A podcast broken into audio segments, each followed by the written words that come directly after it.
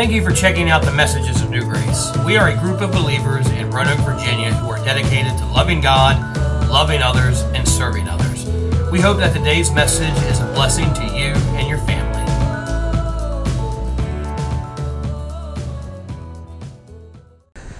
Go ahead and get your Bibles open to the book of Isaiah, chapter number nine. The book of Isaiah, chapter number nine. Again, this morning, we are beginning the season of Advent, and we've been celebrating Advent here uh, at New Grace for several years now. And Advent is the, the season right after Thanksgiving. It begins the Sunday after Thanksgiving, and it goes until Christmas Eve. And Advent, the word Advent literally means waiting. And we, as Christians today, we are in between two realities. We are looking back towards the truth that Jesus did come, that God sent his son as a Messiah to die on a cross, to shed his blood for our sins, to be buried and rise three days later, and then ascend to the Father. And we know that did happen, but we're waiting for his return. We're waiting for him to come back and receive his bride, as he said. And so to, for, for us, Christmas is not just looking back to the baby born in the manger, but it's looking forward to the king returning to set up his earthly kingdom. And so we, we're between these two things, and Advent really helps us focus on that, really focus on not just the baby, but focus on the coming king one day. Now this year, I believe we can all agree, has been a little crazy. Uh, I am shocked that we are already at Advent, just a little bit, yeah. I'm shocked, we're already at Christmas. Um, in, you know, five weeks, I'll be starting a new New Year's sermon series. You remember last year's sermon series? twenty twenty Vision? Man, we had plans. And God just laughed at us and said, your plans are, are pitiful, and your plans require my will, and it wasn't his will. So this year, uh, our, our New Year's sermon's going to be, eh. So hope for the best. And so, but that's what Advent is all about, and this year's really, really gone by fast. Um, now this week, we're going to begin the season of Advent by looking at the promises of hope that God gives us in the Bible. Now, when we look at these scriptures, not just this week, but really the rest of the Advent season, I want us to give the Old Testament saints and the first century Jews, let's give them a break. How many of y'all have ever, when reading the scriptures, or you're reading the New Testament where the Pharisees and the Sadducees don't believe that Jesus is the Messiah, and you're like, how can you be so stupid? There's so many prophecies in the Old Testament that tell you who, you know, where he's going to come from, what he's going to do, what town he's going to be born in. I mean, you could have figured it out. Have y'all ever thought that? I've thought that. I've looked at it like, y'all are so stupid. You had everything that you needed to find out when he was going to come, where he was going to come from, what he was going to look like, you know, how, how his ministry was going to be, and you couldn't figure it out. But they didn't. We have to understand that. They didn't. See, we have the privilege of living on the other side of the death, burial, resurrection, and ascension. We have the benefit of the Holy Spirit living inside of us, illuminating the scriptures to us. And if we're not careful, we can look at the first century Jews, we can look at the Old Testament saints and think, man, they were complete idiots. In the Old Testament, there are over fifty-five prophecies about Jesus's birth. How could they have missed all of them? How could they have missed all the promises of the Messiah? How could they have missed that Jesus was the fulfillment of those promises? But again, we're saying that as someone on the other side looking back. We have the Holy Spirit. We have the whole story. We have the whole scripture. See, one thing we got to understand when we're reading the Bible, especially the Old Testament, but even the New Testament, they didn't have the whole Bible. They didn't have it. In the Old Testament, only the, Le- the Levites had the Word of God, and not every one of them had all of it. No one had a complete copy. In the New Testament, they were living it as it was being written, so they didn't have the New Testament. So here we are on the other side of the resurrection, on the other side of the ascension, with the Holy Spirit living inside of us and indwelling us, giving us the what we need to see in Scripture with the incomplete Word of God. And sometimes we struggle seeing what God meant. meant. So how could we expect them to do it without the Holy Spirit, without the whole Bible, without everything that we had the benefit of? So let's give the Jews a break. They weren't as dumb as we think they were. They just didn't have all the benefits that we have. See, they wouldn't see the passages that we see. They wouldn't have seen them the way we see them because they didn't have the Holy Spirit with them. They didn't have the Holy Spirit doing the work of illumination. They didn't have the Holy Spirit opening their eyes to everything so it made sense to them. They didn't even have the Scriptures. I mean, as we read, you know, you go through the Bible, we're about to begin, again, uh, January first is coming quickly, and we're finishing up our New Testament through the year Bible study, Bible reading schedule on our YouTube uh, YouVersion Bible reading app as a church. We're going to begin the new, the Old Testament through a year coming on January first. Now, as we're reading the, the Old Testament, Genesis, Exodus, Leviticus, Numbers, Deuteronomy, we're reading all this stuff, and we see these, especially in Genesis, you see all these promises that God makes that are clear to us. He's making to Adam and Eve, he's making to Abraham, he's making to all these people. We think, man, how could they not have seen that? But we have to remember the events in Genesis were not written down until Moses came on the scene. From the fall of Adam and Eve till Moses began actually writing the Bible is twenty-five hundred years. So for twenty-five hundred years, these people were living the Bible. Yes, they were hearing from God, but they had no written record of it. It was word of mouth. And until Moses came and started penning what God wanted him to say, they didn't have a, a written record of what happened. So we do. We're blessed that way. But let's let's cut him some slack. It's like watching a movie. How many of y'all have ever seen the movie The Sixth Sense? If you haven't seen it, I'm about to spoil it. It's like twenty years old. You've had your time. The Sixth Sense, Mel Gibson is a psychologist. Or he's something. Not Mel Gibson, Bruce Willis. Um, Bruce Willis, one of my favorite actors. I've been watching a lot of his movies lately. But he's he's a he's a psychiatrist, psychologist. He's working with kids, and he's talking to this kid who sees dead people. And he's he's talking about how he sees dead people, and the whole thing goes through. And at the end of the movie, you find out he, you know, Bruce Willis has been dead the whole time. He's been dead. And once you see that, it makes sense about everything that happened in the movie. Oh, that's why his wife never really looked him in the eye and talked to him. That's why they were so, you know, distant from each other. That's why these things happened, because he was dead the whole time. You see it at the end, but you didn't get it at the beginning. You watch it a second, a third, a fourth time. It all makes sense to you. You see all these clues. You're like, oh, yeah, that makes sense now. But you didn't see that the first time through. That's what we're dealing with. We have the whole story. We have the director's commentary with the Holy Spirit telling us everything he meant. So we see what God was saying in these Scriptures when the Old Testament saints and the first century Jews did it. They would have known that God had made promises to them, but they wouldn't have been able to put it all together like we can. We see in Scripture that God said that Jesus would be born in Bethlehem. But they wouldn't have put that together. That's why in the story of the birth of Christ, the Magi, the wise men, they saw the star. They had studied Scripture enough and enough Scripture to know what the star meant, but they didn't have enough Scripture to know where he'd be born. So they came to Herod, and Herod had to go to some of the other Jews, and they said, well, you know, the Scriptures say in Bethlehem, and so that's why they had to go there. They didn't have the whole story. They needed the, re- we, they needed the resurrection. They needed the ascension. They needed the Holy Spirit to do the work of illumination and show them what they missed. They needed what we have. So let's not be hard on them.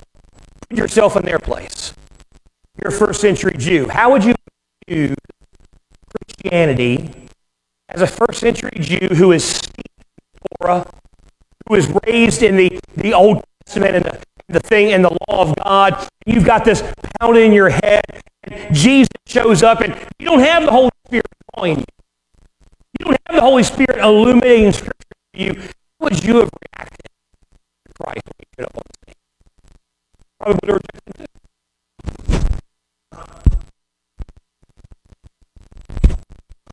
Oh, no. All right.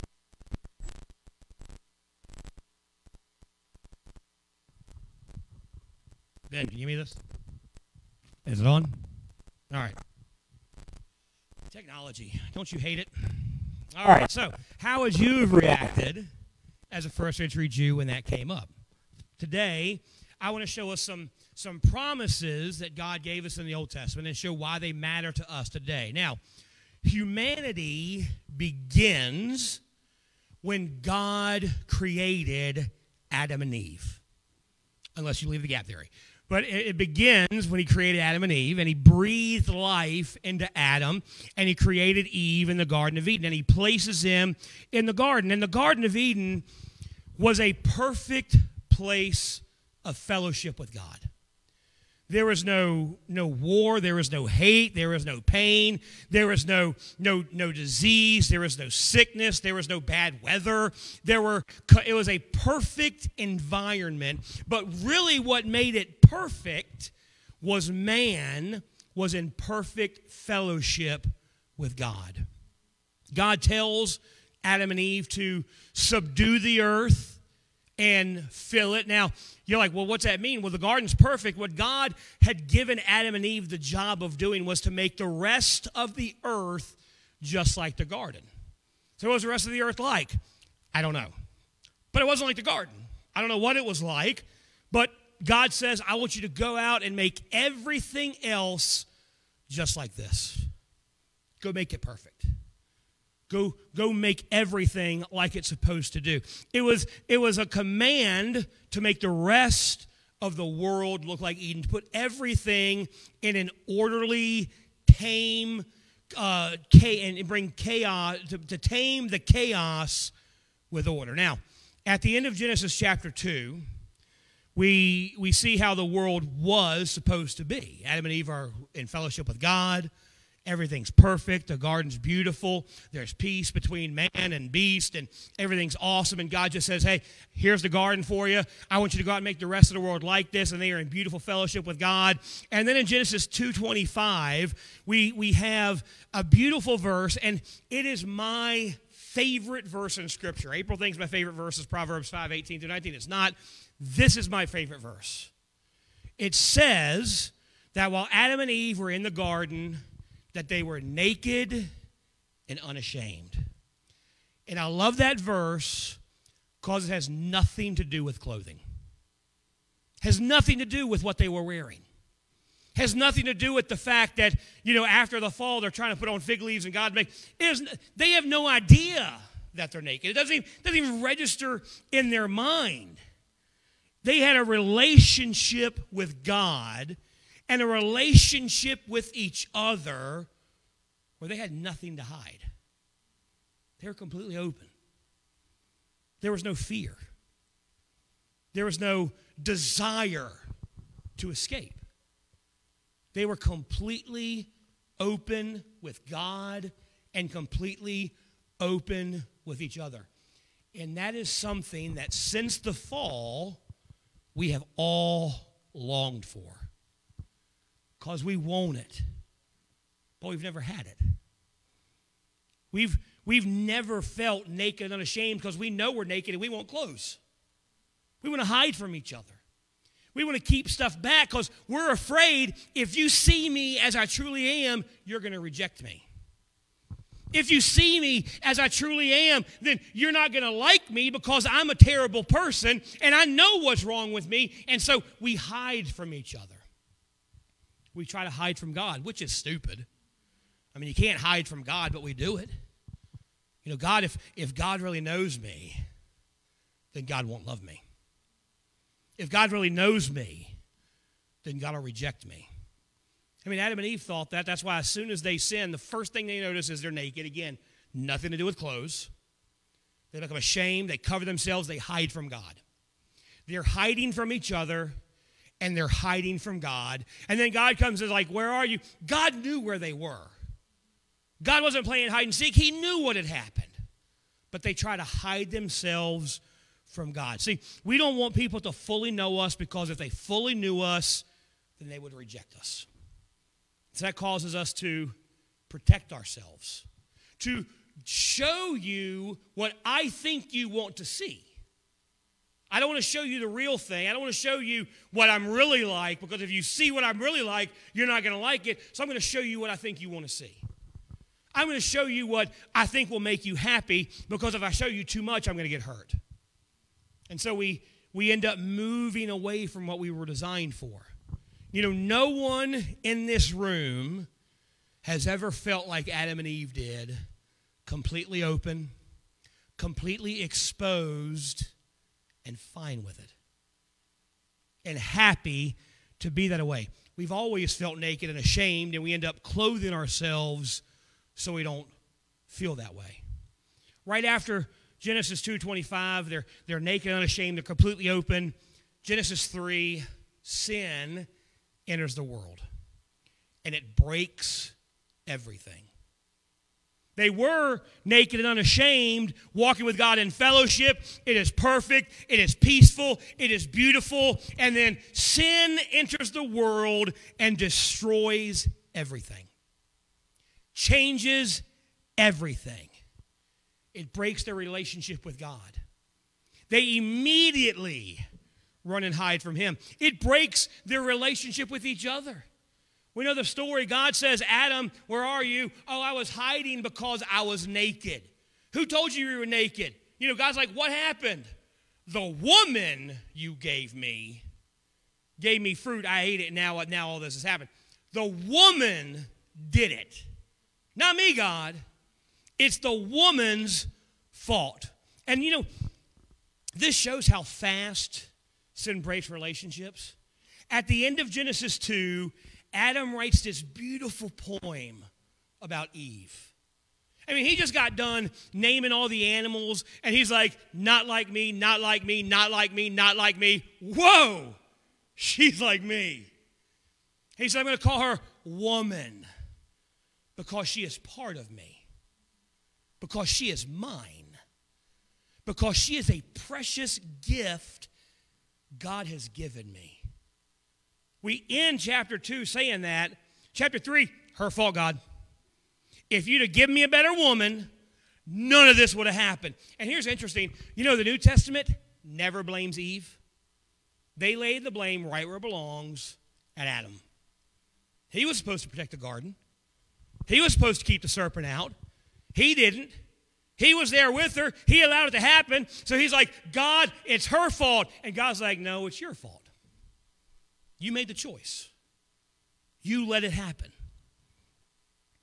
So we have this beautiful poetic moment and where Adam is praising Eve, loving Eve, and now he's blaming Eve.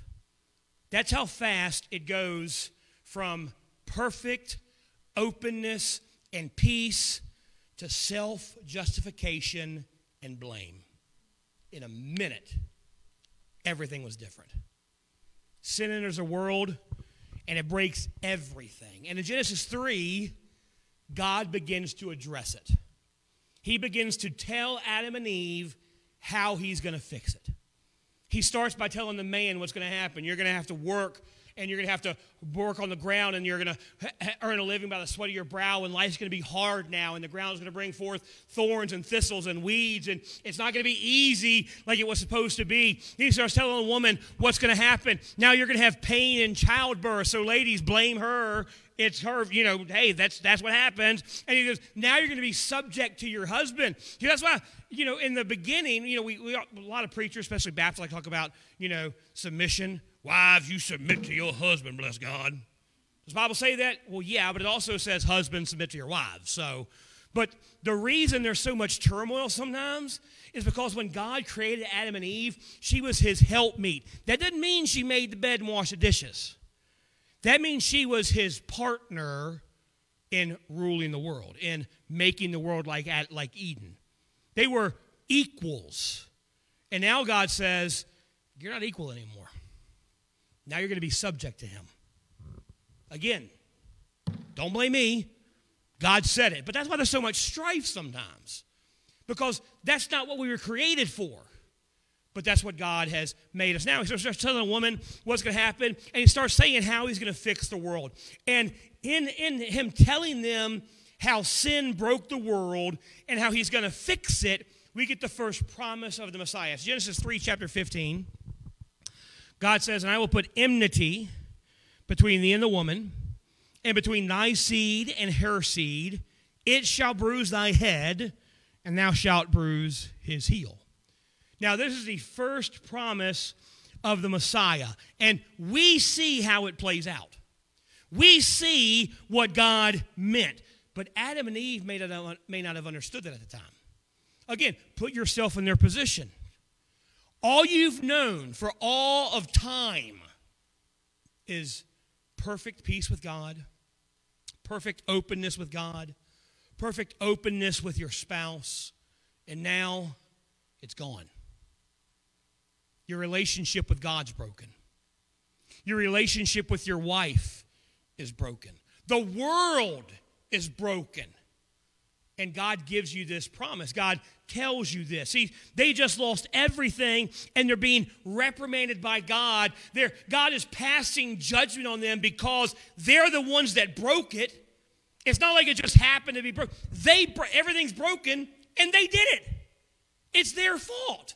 So God is passing judgment on them, and they're, they're feeling all this, and in the middle of God saying, you've broken everything.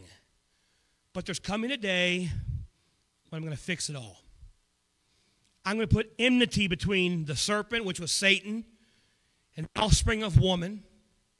And one day, one born of woman will come and crush your head, Satan, and you're going to bruise his heel. To put that in context, say we get into a fight, me and you.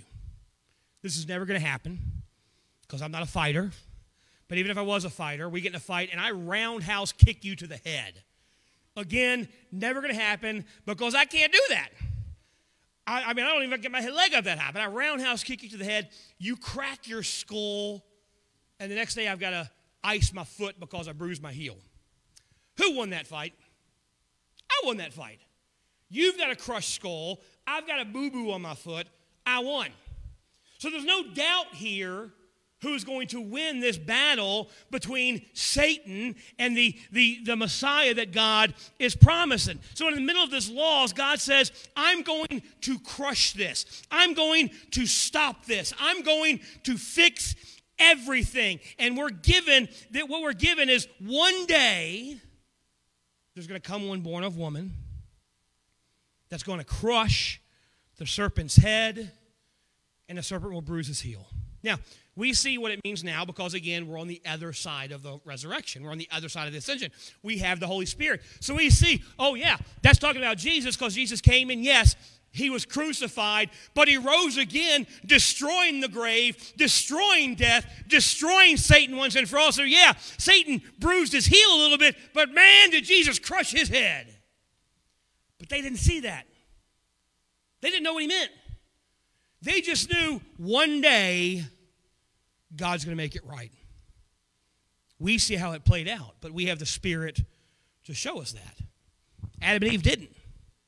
The Old Testament Jews didn't. The first century Jews didn't. But then the story moves forward. And the, the thing we got to understand about the Bible is the Bible is not sixty-six different stories tied together. It is one continuous story about Jesus, about how the world was broken and God, through Christ, was going to fix everything, and one day he's going to come back and recreate it all, and it will be as exactly as he'd planned it to be. So that's what the whole story is. From Genesis to Revelation, we see that, and we're going to skip a lot of the promises, but we see how God says it's going to come through Abraham, going to come through David, going to come through Judah. We see all these things where God is just saying, this is how it's going to happen, this is how it's going to happen. But the second promise we come to is in, is in Genesis chapter two, verse three, and this is given to Abraham. And God tells Abraham, I will bless them who bless you, and curse him who curses you, and in you all the families of the earth will be blessed. So God's moving the story forward. He's revealing a little more about the promise. One day, one's going to come, born a woman, that's going to crush the serpent's head. And now we know it's going to come through the line of Abraham. The promise is given to Abraham that God is going to fix it by sending the one through the line of Israel. Now, through all of this, all the families of the earth will be blessed. That includes you. But Abraham didn't see that. God saw it, but Abraham wasn't thinking about you. Abraham wasn't thinking, of course, through my line, America and Virginia will be blessed by my family. There was no America in Virginia. He, and if there was, he didn't know about it. He didn't know about the people over here. All he knew about was the people in his area. So he wasn't thinking, oh, one day in twenty twenty, the world's going to be a mess, but in Roanoke, Virginia, they're going to be blessed by one of my kids. He didn't see it. But you know who did see that? God saw that. God knew what, what, knew what he was doing. But Abraham didn't. When Moses wrote this, and Abraham heard this, they didn't even consider the immensity of what it meant, but God did.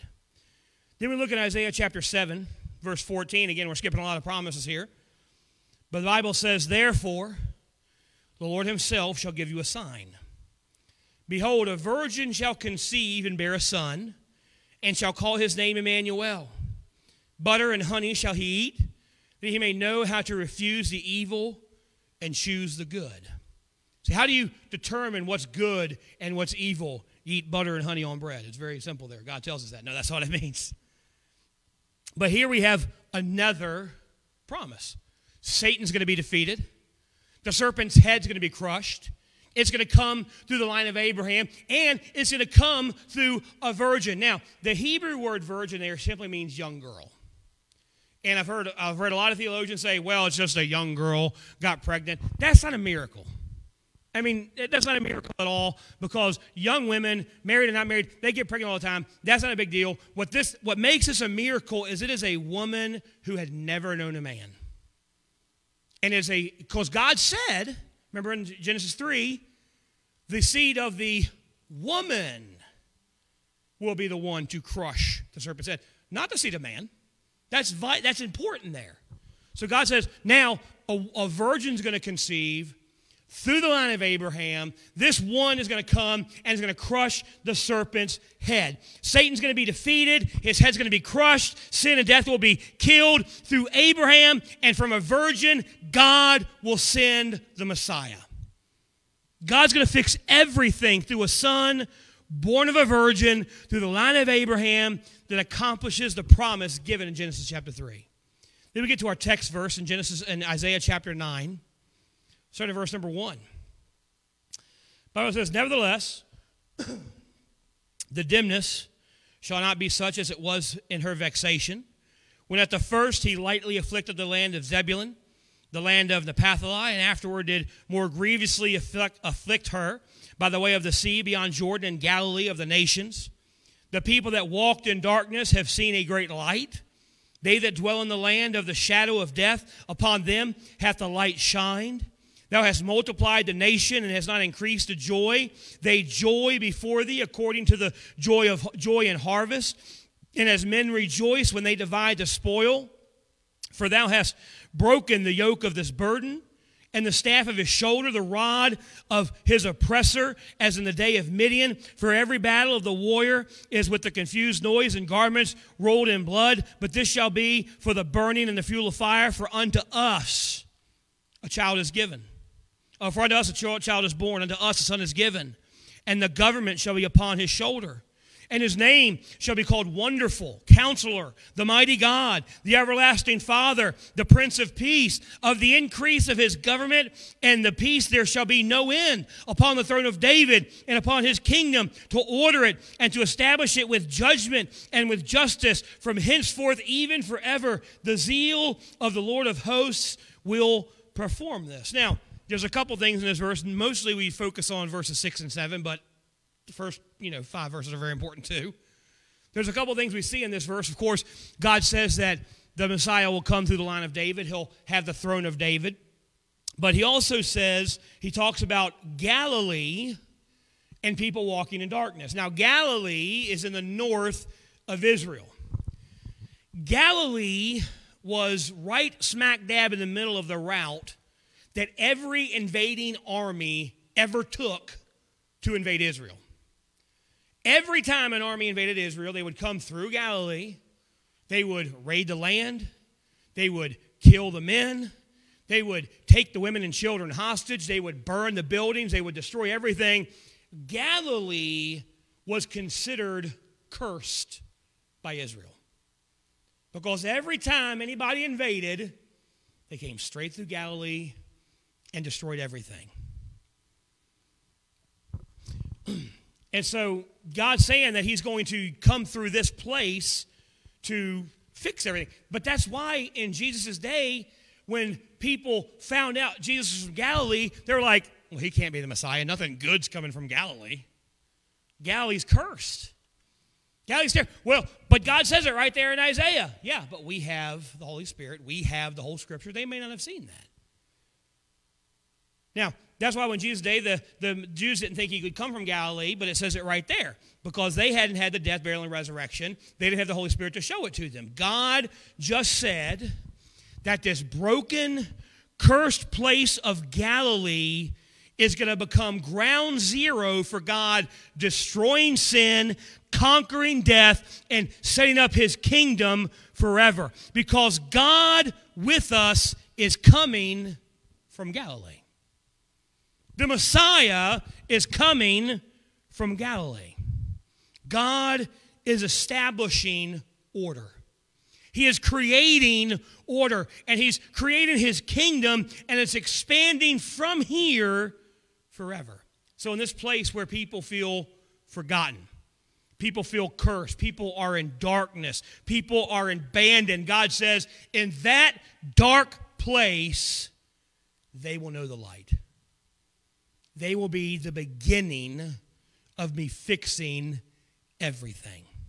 It's ground zero for hope to spread across the world. This, this tiny town, Galilee had about two hundred people.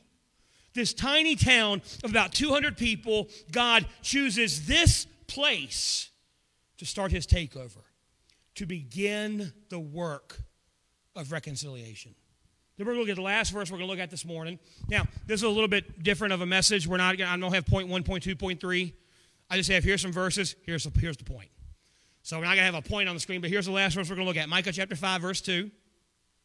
But thou, Bethlehem, Ephrathah, though thou be little among the thousands of Judah, yet out of thee shall he come forth unto me that is to be ruler in Israel, whose goings forth have been from old, from everlasting. Now, Bethlehem, you know, the Bible says Jesus, Jesus is going to come from Galilee, but he was going to be born in Bethlehem. Bethlehem was a nowhere town. It's in the middle of nowhere. It's very. It's even smaller than Galilee. It's nothing. It's a tiny town. It is forgotten, and God chooses there to start his plan. God chooses there to set the stage for making everything right. See, God starts small so we can see how big he is. Because if God started big, you know, if Jesus came from Manhattan, if it existed then, we wouldn't be surprised. Oh, of course, oh man, he came from a big city. So if God starts big, we think we're good. So God starts real small. He goes, I'm going to start in a tiny nowhere town, in a forgotten, cursed place, and I'm going to make everything right through that. So we can see how big he is. But again, we see that the first century Jews wouldn't have read that the way we do. They wouldn't have understood that until after the resurrection and after the Holy Spirit. These verses, they would have known them. They would have memorized them. They created a longing for God that prepared them for God to come in a way that he wasn't going to come. They didn't expect God to come as a servant, helping the poor, preaching about love and peace and all this stuff, and fellowshipping with sinners. They expected him to come as a conquering king. They thought Rome was the serpent whose head was going to be crushed. So they expected Jesus to come as this mighty warrior who was going to overthrow the Roman Empire and destroy their enemies and then set up his dynasty. And the world would be blessed through him, but only because the Jews were ruling the world, and through that they would get to know God. That's why when Jesus came, as he came, they said, that's not him. It can't be him. The Bible doesn't talk about that. And we look at it like, well, how could it be so stupid? Yes, the Bible does. We have the Holy Spirit. We have the whole story. They didn't, they waited, wanted the Messiah to destroy Rome. But God wasn't bringing an empire. He was bringing a kingdom. They were longing for the wrong thing. They should have been looking for God to, they should have been longing for God to come and fix everything. What they should have been looking for, instead of looking for a mighty king, that's why when Jesus was on earth, they tried to make him a king so many times. Because that's what they expected. But instead of longing for this conquering king, they should have been longing for God to come and fix everything to bring us back to Genesis two twenty-five, where we're naked and unashamed. Just open and in perfect fellowship with God and each other. Now, we see that now, but we also have the wrong longing in our hearts, especially this time of year. You know, this time of year, everything, we all, we all have this hope and this dream and this idea that everything works out. You know, every Christmas movie, Santa, Santa is always fi- fine. Christmas is always saved. You know, the, the woman who comes from New York to find this tree farmer in Connecticut or something, they always get married, and, you know, the Hallmark movies, it always works out. Everything's perfect.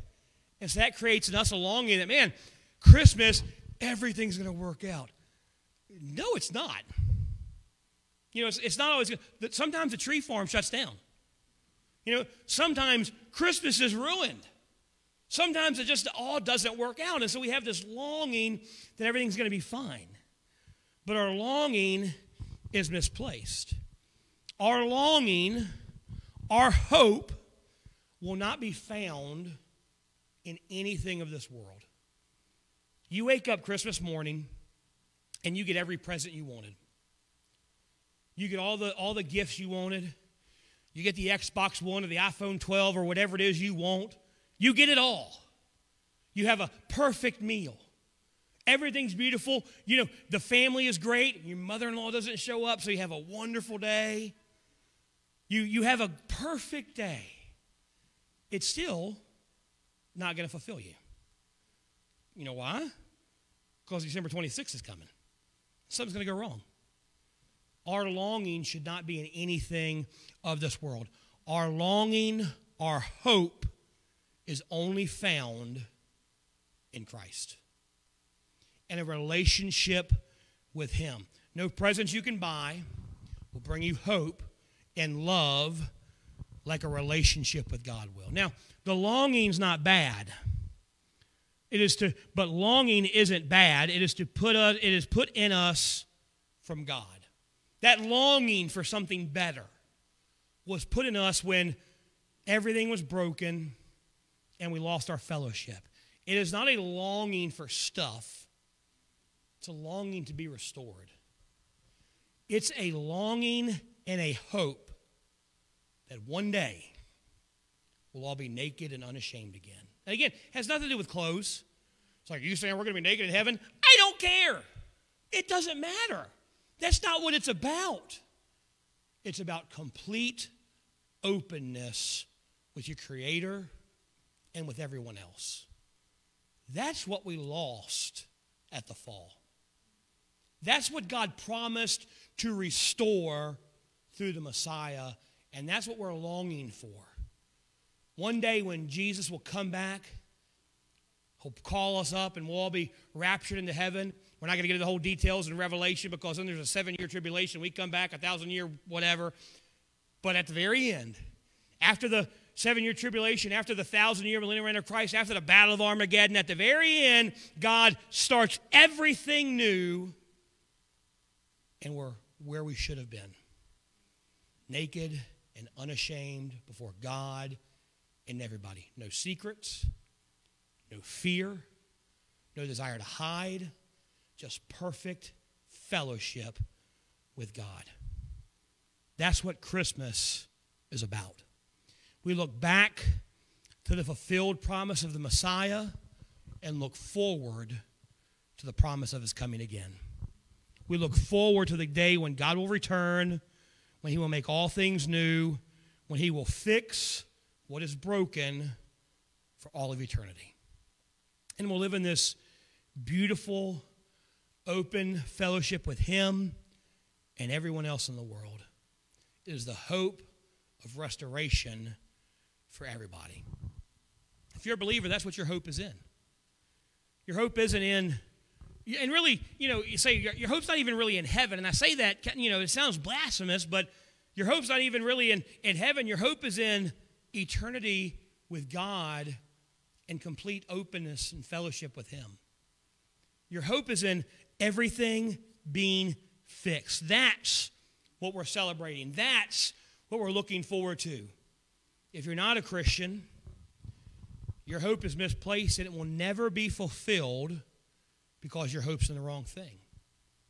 But that's another great promise that God's given us, that no matter who you are, no matter what you've done, no matter where you've come from, the hope of salvation is for everyone who will believe in Christ, who will believe that sin condemned us to hell, that Jesus came to die on the cross and be buried and rise again to do for us what we could never do. And if we put our faith and trust in him and his death, burial, and resurrection, then we will be restored to God the Father, and we have the hope of one day having that beautiful, open fellowship again.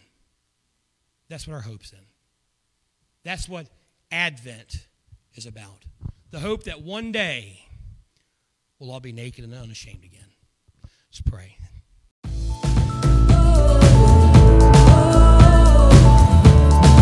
Thank you for listening to this message from New Grace. Our church is growing and our ministries are doing big things for Jesus. If you're looking for a way to get plugged in or would like more information about our church and our ministries, you can visit us online at reaching roanoke dot com. Thanks so much for listening and have a blessed day.